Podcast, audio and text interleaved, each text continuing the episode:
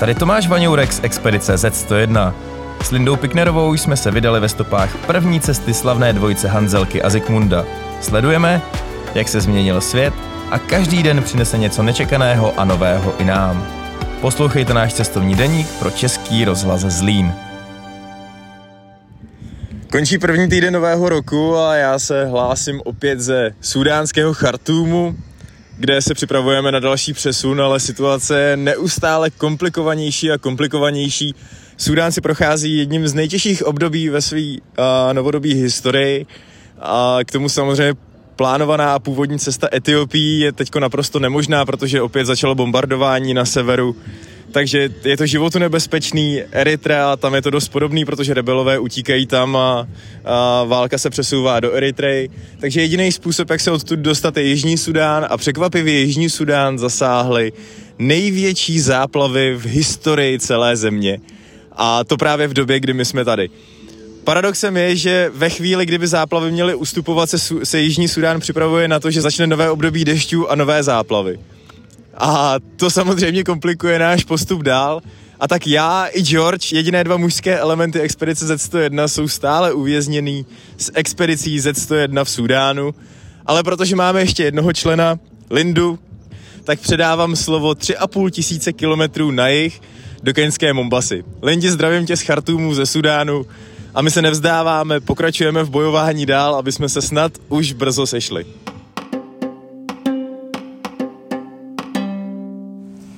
Ahoj Tome a posluchači Českého rozhlasu Zlín, já vás zdravím z keňské Mombasy od eh, pobřeží Indického oceánu, kde už třetím týdnem nedobrovolně čekám na to, až se s Tomem potkáme. A já využiju tuhletu příležitost, kterou mám k tomu, abych vám Mombasu trošku víc představila. Mombasa byla založena na konci 15. století Portugalci a pozůstatkem té portugalské přítomnosti je pevnost, která se nachází v centru starého města a která je zařazena na seznam UNESCO. Kolem té pevnosti se potom nachází stará koloniální čtvrť, kterou tvoří takové jako domečky, které postavili angličané, kteří potom tady Portugalce nahradili. A ty už jsou teda poměrně v dezolátním stavu. A procházka po téhle té staré čtvrti ani zdaleka nepřipomíná procházku po uh, žádné památce UNESCO v Evropě. Každopádně Britové potom v Mombase vybudovali obrovský přístav a vlastně Mombasa se stala centrem eh, obchodu nejenom pro oblast východní Afriky a pro aktivity Britů dál směrem do Ázie, ale také pro prostě pronikání směrem do vnitrozemí Afriky protože právě z Mombasy potom byla vybudována eh, železnice vedoucí do dnešního hlavního města Nairobi a potom dál směrem k hranicím s Ugandou. A tato železnice, která byla v nedávné době rekonstruována za vydatné finanční pomoci Číňanů, kteří tady vlastně ty Brity nahradili, co se týče nějaké ekonomické přítomnosti, tak právě tahle ta železnice vlastně dneska představuje osu celého, eh, celého rozvoje východní Afriky, Keni a uh, afrického vnitrozemí. Expedice Z101 Je neděle 16. ledna a my jsme úspěšně překonali druhou etapu v našich žádostech o nová víza sem do Sudánu. A proč vlastně žádáme o další víza? No je to z toho důvodu, že situace v Sudánu se neuklidňuje, naopak to eskaluje. A v případě, že by se to vyhrotilo ještě víc, tak uh, budu muset opustit tuhle zemi, ale bez George. A s Georgem se nedostanu nikam dál, protože Jižní Sudán je pořád pod vodou, i když záplavy začínají ustupovat. A pokud opustím zemi, tak jsem byl upozorněný na to, že mnoho uh, sudánských ambasád ve světě bude odmítat vydávat víza cizincům jako forma protestu proti tomu, co se v Sudánu děje. A právě z toho důvodu pracujeme na tom, aby se měl víza, uh, když v případě nutného odjezdu, abych se měl i kam vrátit. A ještě jedna perlička z dnešního dne. A potom, co se ne tak úplně podařilo navštívit v plném rozsahu Národní muzeum, jsem se rozhodnul, že přejedu k eh, etnografickému muzeu, které je v mnoha, v mnoha ohledech zajímavější než právě to Národní muzeum. A etnografický muzeum je tady na velmi fragmentovaný křižovatce a v současné chvíli ho hlídá armáda stejně tak jako policie. Já jsem se uh, byl informovat právě u armády, protože tady na všechno potřebujete povolení. Oni mi řekli, že muzeum je otevřený a ať tam normálně jdu, tak uh, já jsem teda šel, ač to bylo teda podezřelý, procházel jsem několik spoustu místností, které byly úplně prázdný, bez žádných expozic, až jsem se nakonec dopracoval někam dozadu ke skladu, kde byla opravdu jedna jediná místnost, která měla takový komisní, skoro až armádně policejní stolek. A u toho byl, byla taková figura chlapíka v uniformě, v takový ten písečný hnědej a z období Nimeryho nebo, nebo z začátku éry Bašíra. Vypadalo to hrozně hezky, já jsem měl radost, že konečně vidím aspoň jeden exponát tady v tom muzeu, kromě toho, že to nic není. No a čím blíž jsem se přibližoval, tak tím víc exponát ožíval a já jsem zjistil, že to není exponát, ale že to je ochranka. Ochranku jsem probudil, toho to velmi vyděsilo, co tam dělám. A v té panice, abych to nikomu neřekl, že jsem se dostal až takhle daleko do, v muzeu, který je zavřený, jsem mi snažil vysvětlit, že jsem proniknul do nejlíp střeženého muzea tady v Chartumu přes armádu, která mě tam samotného nakonec poslala. Takže jediný exponát v etnografickém muzeu byl právě, byl právě tady ten chlapík hlídač, který si tráví šichtu tím, že od rána do večera spí a potom spí od večera do rána. A určitě si na to nestěžuje. Dobré ráno, je pátek ráno, já jsem v nejnebezpečnější části Chartumu, ale dobrá zpráva je, že dneska po třech dnech ustala generální stávka celého města. Je 8 hodin 17 minut, Venku teploměr ukazuje 29 stupňů a fouká lehký vánek ze severu, což je ano, tohle je pravá sudánská zima. A poznáte to podle toho, že na ulicích chodí kluci a nosí kulichy. V 29 stupních oni mají žabky, ale kulicha, protože, jak sami říkají, kdy jindy můžeme kulicha nosit, než v zimě. Při kopírování cesty Hanzelky a Zikmunda se nám někdy opravdu podařily vzácné úlovky. Je 21. ledna a historie se znova píše na stejném místě a dokonce ve stejné rodině a se stejnou příležitostí. Já mám teď to štěstí, že jsem na uh, omdurmánském trhu. Vedle mě můžete slyšet, jak pracuje Abu Hamed a tohle je jeden ze synů chlapce, kterého před 74 lety vyfotil Jiří Hanzelka nebo Miroslav Zikmund právě tady na trhu, jak vyřezává ze slonoviny nádherného slona. Kluci ho tehdy vyfotili, vyfotili úplně neznámýho kluka na ulici, jak sedí a pracuje. A já po 75 letech, letos už je to 75 let, jsem na tom stejném místě a za tři hodiny pohybu tady na trhu se mi podařilo najít nejenom to místo, podařilo se mi najít tu stejnou rodinu, podařilo se mi najít ten stejný stoleček, na kterém se to vyrábělo a teď právě mi tady uh, vyřezávají uh, do slona ze slonoviny z pravé kosti, tak mi vyřezávají kly, aby byl ten dojem úplný. Mě jenom mrzí, že se toho pan Zikmund nedožil. Navzdory tomu, čím Sudán prochází, tady zažívám nádherný chvíle a jsem opravdu, opravdu neuvěřitelně hrdý, že Expedice Z101 vytrvala i přes nepřízeň osudu a za podpory všech našich partnerů a muzea jeho východní Moravy ve Zlíně jsme tady a můžeme do Zlína, do rozhlasu a do klubu Hanzelky a Zikmunda poslat to, že příběh opravdu pokračuje a tady se to spojilo. Tak dneska je 22. ledna a já jsem pořád v Chartumu, pořád v Sudánu, pořád se snažím dostat pryč, ale dneska se nám stal úžasný příběh, úžasná náhoda, úžasná schoda okolností. Ta náhoda vznikla tím, že jsem zaparkoval George právě tady před prodejnou a najednou se, jsem uslyšel slova, který jsem neslyšel už 9 měsíců. Za mnou se ozvalo dobrý den a já jsem se otočil a stáli tam čtyři kluci. Ukázalo se, že kluci jsou Slováci a kluci jsou tady na turnusu, protože tady dělají piloty pro místní aerolinky a na to, jak já jsem byl překvapený z toho, že jsem potkal je, tak musím říct, že kluci byli naprosto šokovaní z toho, když eh, viděli auto s českou SPZ. a nejvíc udivený byli z toho, čo? Ty jsi tady v téhle době dobrovolně. Já jsem se jim snažil vysvětlit, že jsem sem dobrovolně přijel, ale nedobrovolně jsem tady vlastně zůstal. Tak uh, to je takový příběh o tom, jak sledujeme československou stopu právě tady v Chartumu, v Súdánu. 31. ledna Severní Súdán ukazuje svoji pravou tvář. Já jsem na cestě na Merawidem, což je jedna z nejvýznamnějších přehrad právě tady v oblasti Merawi, vedle městečka Kerima. Je to úžasná stavba, která zásobuje vodou a energií celé široké okolí a díky tomu, díky tomu právě prosperuje. Já mám to štěstí, že můj kamarád tady v Sudánu byl ten, kdo ji stavěl a právě na jeho doporučení se mi sem podaří snad dostat.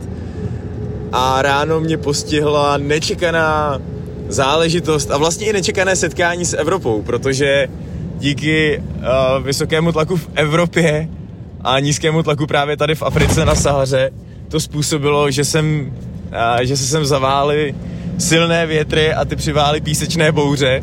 Takže když jsem ráno vykouknul ven a bylo vidět zhruba tak na dva metry, přes písek a zjišťoval jsem, co se vlastně děje, tak místní sudánci tady říkali, že to je pozdrav z Evropy. Chvilku jsem si myslel, že mluví o mně, ale pak mi teprve došlo, že mluví, že mluví o písečných a prachových bouřích.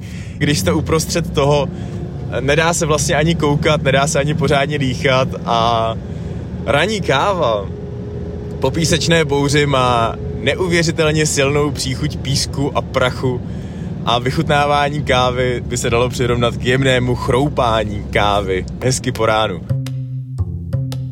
Naše výprava pokračuje dál. Naší prací je nejenom kopírovat cestu Hanzelky a Zekmunda, ale především ji rozšiřovat. A pyramidy v Meroji, zapomenuté pyramidy v Meroji, jak se jim tady říká, je právě to místo, na který jsme se chtěli dostat a kde jsme tohle chtěli uh, naplnit. Je to nádherný, člověk tady má opravdu pocit tehdy, jako v 19. století, když objevitelé poznávali Afriku. Dokonce jsou tady i stopy po právě těchto objevitelích, hledačích pokladů, tehdejších archeolozích. Pyramidy v Meroji jsou neuvěřitelně krásný a jsou rozdílný od pyramid v Egyptě. Především proto, že faraoni v Egyptě se nechávali pohřbívat do pyramidy. Faraoni tady mají pohřební komoru právě před pyramidou a pyramidou vlastně slouží jako takový náhrobní kámen.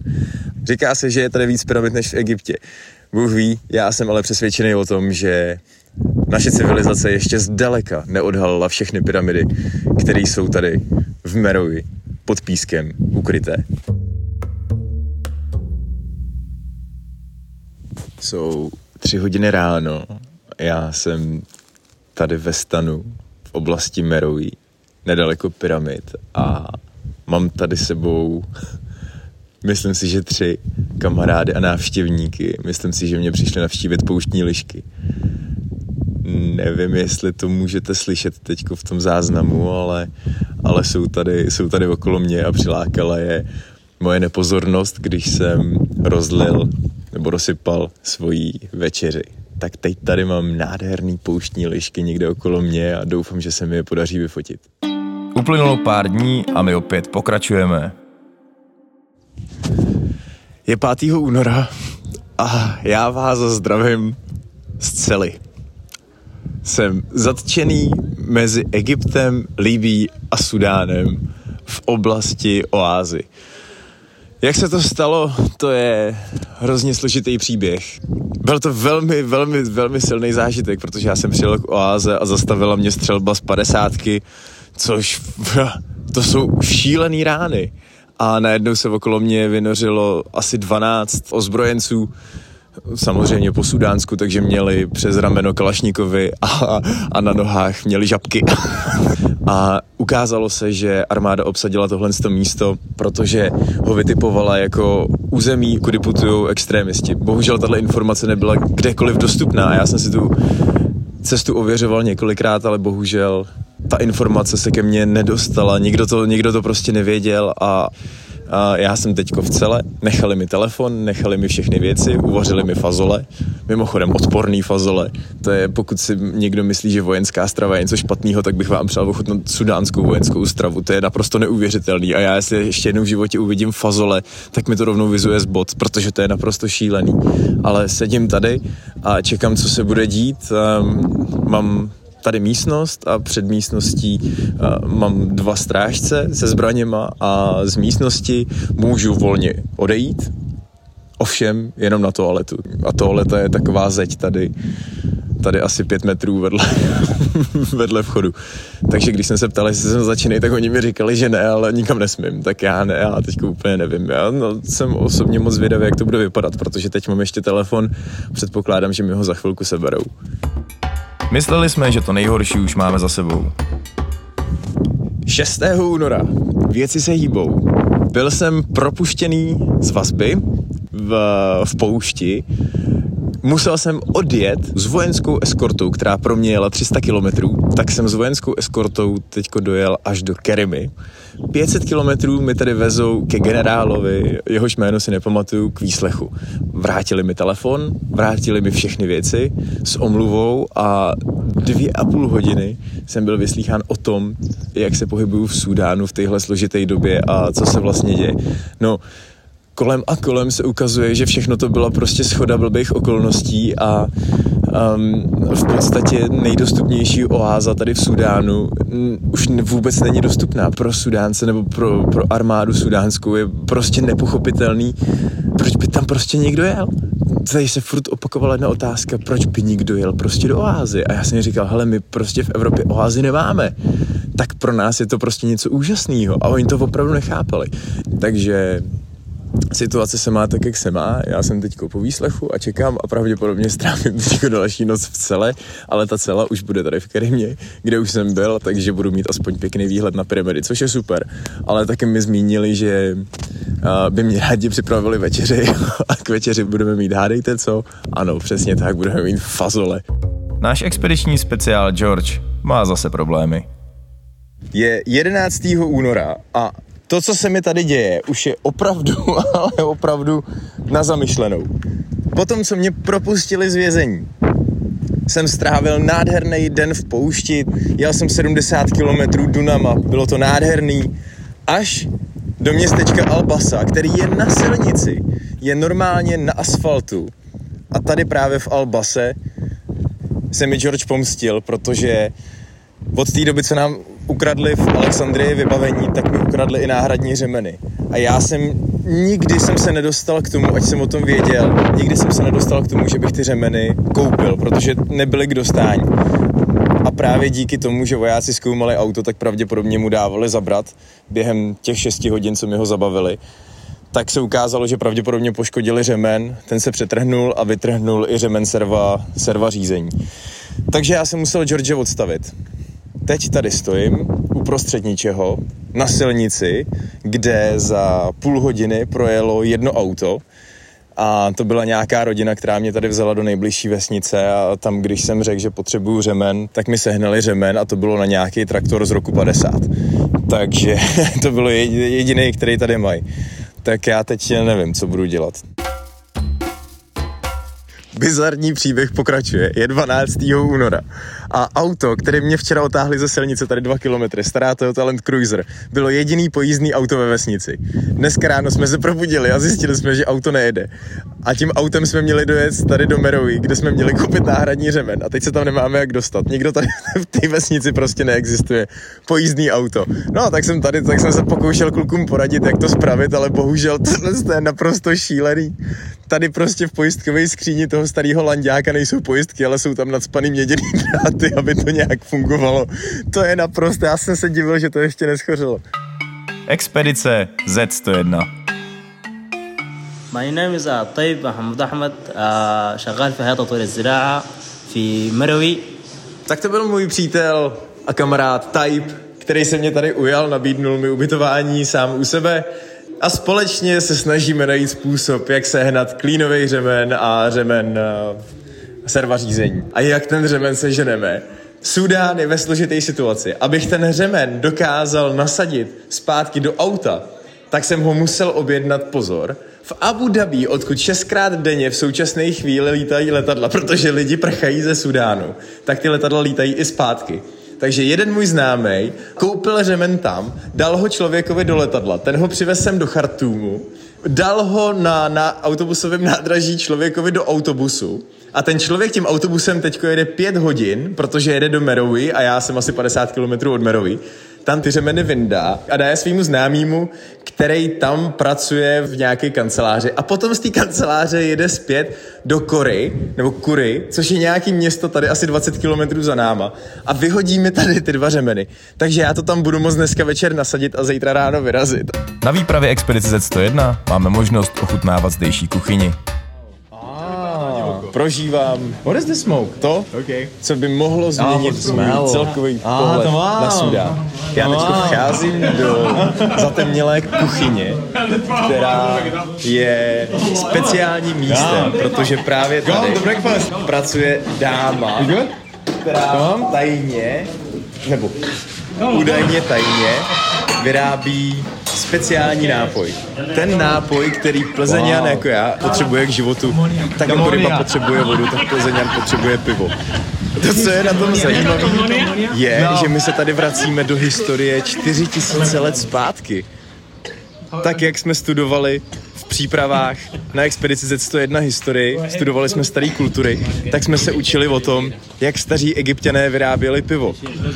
V podstatě šlo o to, že vzali ty základní ingredience, pšenici nebo co bylo po ruce, dali to do vody, přidali trošku mouky a přidali trochu koření a nechali to kvasit a přesně tak to probíhá tady. Je to nápoj, který oni dají do sudu, dají tam prostě obilí, dají tam k tomu mouku a nechají to tam kvasit za pomoci koření a trošky zázvoru a nechávají to prostě jet čtyři dny a po čtyřech dnech to vyndají a je to něco, co teda podle pohledu teďko naprosto nepřipomíná pivo, ale je to takovej perlivej, jemný nápoj jako limonáda, jako limonáda, který, alaikum salam, salam alaikum, já, který vypadá tak divně načervenale, vůbec to nemá pěnu, vypadá to strašlivě, ale uh, je to podle místních, je to pivo, Ta, takže je to sudánský, staroegyptský pivo, tak jak se to dělalo a já jsem po čtyřech měsících narazil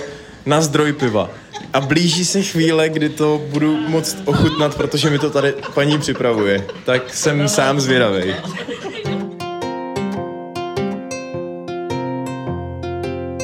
Tak vážení posluchači, je to tady. Držím v ruce plechový nerezový hrníček a po čtyřech měsících ochutnám pivo. Co po čtyřech měsících? Po, sedmi měsících nebo po kolika? Vypadá to strašlivě, teda, abych, abych pravdu řekl. Myslím, že jsem tady atrakce, protože na mě všichni koukají a čekají na moji reakci. Tak um, jak říkáme na Plzeňsku, dej Bůh štěstí a uvidíme, uvidíme, co přijde. Oh. Oh. No tak to nepůjde. It's very local, it's very local. Thank you, šokrán, very good, tamam, tamam, no, mia mia, mia mia, mia mia. No tak, to byl špatný pokus. To se omlouvám, tohle, tohle nemá s pivem vůbec nic společného. To je něco jako Sprite. Ještě, ještě vidím, že tady do toho paní přimíchala tak, já nevím, pět polívkových z cukru, aby to mělo nějakou chuť. Tohle, tohle nepůjde. To, to je mi líto, ale myslím si, že tady v tom, tady v tom by se v Plzni neuchytili. Tak přátelé, do České republiky zdravím vás ze Sudánu, z Chartumu ještě jednou. Teďko mimořádně, protože jsem právě dostal urgentní telefonát od velvyslance Jižního Súdánu, který je právě tady v Chartumu a oznámil mi, že neprodleně, ale opravdu neprodleně se musím dostavit na velvyslanectví Jižního Súdánu, kde musíme probrat celou aktuální situaci. A neřekl mi do telefonu, o co se jedná, ale pro mě to znamená za dnešek a, připravit auto, takže jsem využil tady pár chvil volných a udělal jsem převodovku, udělal jsem voleje, udělal jsem celkový servis tady na ulici bohužel, protože předpokládám, že mi pan a, velvyslanec oznámí zprávu, že se podařilo najít cestu, kudy prorazíme s Georgem ze Sudánu do Jižního Sudánu a tohle sudánský utrpení a věznění v téhle nádherné zemi skončí a my budeme pokračovat dál. Složitá situace v Sudánu nás donutila přijít s konceptem ostrovní etapy. Je 21. února a já vás zdravím z ostrova Mahé v Indickém oceánu. Ano, ostrov Mahé nemá vůbec nic společného s Jižním Sudánem. A kdo čekal, že se budu hlásit z Džuby, tak se zmílil, stejně tak, jako jsem se zmílil já. Pan velvyslanec Jižního Sudánu se mě v Chartumu zavolal proto, protože mi oznámil, že situace na severu země rychle eskaluje a uzavírají se znovu přechody. Z důvodu obchodu zůstaly některé části otevřené, ale ty napadali rebelové a v podstatě mi oznámil, že cesta přes hranice se nerovná nebezpečí, ale sebevraždě.